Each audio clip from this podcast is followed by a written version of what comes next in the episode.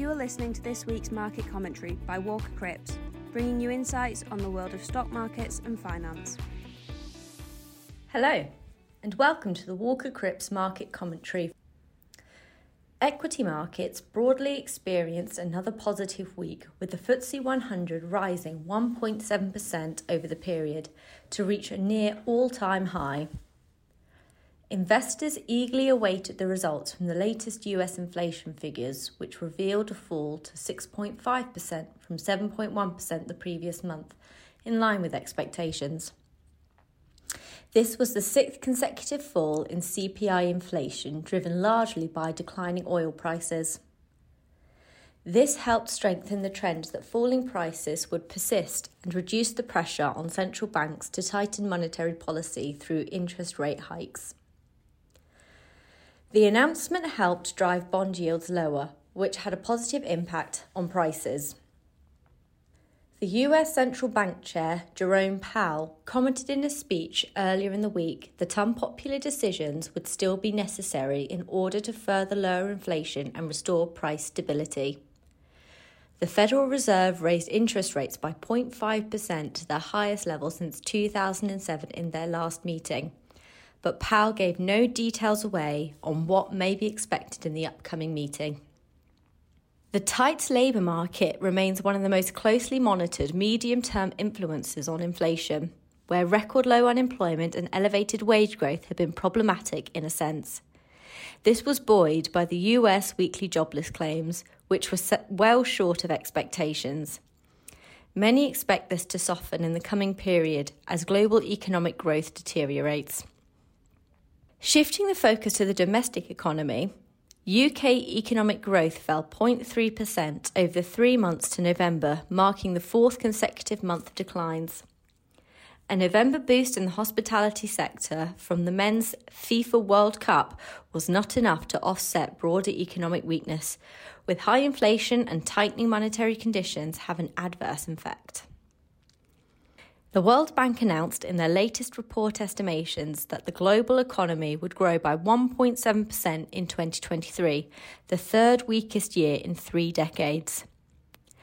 This was significantly lower than their previous expectations of two point nine percent, as their previous worst-case scenario turned into their best case. They outlined that multiple economies could easily suffer recession following a tightening of financial conditions, with the falling growth led mainly by developed economies. China was one of the few economies to experience an upgrade in growth, with the economy expected to expand by four point three percent from previous expectations of two point seven percent. That concludes the market news, and now we'll move on to the stock focus section. Card Factory experienced a strong week, with the share price rising over ten percent after the company upgraded its profit guidance for the year. They noted that trading had been stronger than expected, with sales rising to four hundred thirty-three million as at the thirty-first of December, up from three hundred thirty-seven million the previous year. This was regardless of strike action, with customers continuing to visit their stores for greeting cards and gifts. They also pointed to the ongoing reversal of lockdown measures being supportive for sales. Going forwards, the company is mindful of cost pressures and the challenging economic climate. However, they are optimistic that their value for money proposition will prosper. They also noted that energy costs were hedged until September twenty twenty-four to help dampen rising expenses. Direct Line made the headlines after the share price suffered twenty-three point five percent on Wednesday after the company declared that a final dividend for twenty twenty-two would be unlikely. This was following an increase in claims paid out as a result of the severe cold temperatures and rises in motor inflation. This led to total claims for weather-related instances reaching around one hundred forty million pounds in twenty twenty-two, which was considerably higher than the seventy-three million pounds expected. The drastic share price move was predominantly a reaction from those relying on the company for its consistent dividend income stream. Investors were also cautious over the prospect of future fundraising needed to help strengthen the company's balance sheet. Online fashion retailer ASOS surged by twenty-one percent on Thursday, following a relatively stable update despite falling sales over the festive period. The results were not as bad as many expected, with some anticipating a profit warning. The company noted that the Royal Mail strikes had caused notable disruption to the business, but investors focused on the prospect of new chief executive being able to shift the company's focus to improve profitability and cash generation.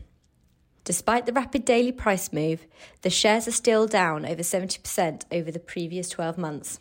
That concludes this week's market commentary. Thank you for listening. This was Walker Crips Market Commentary.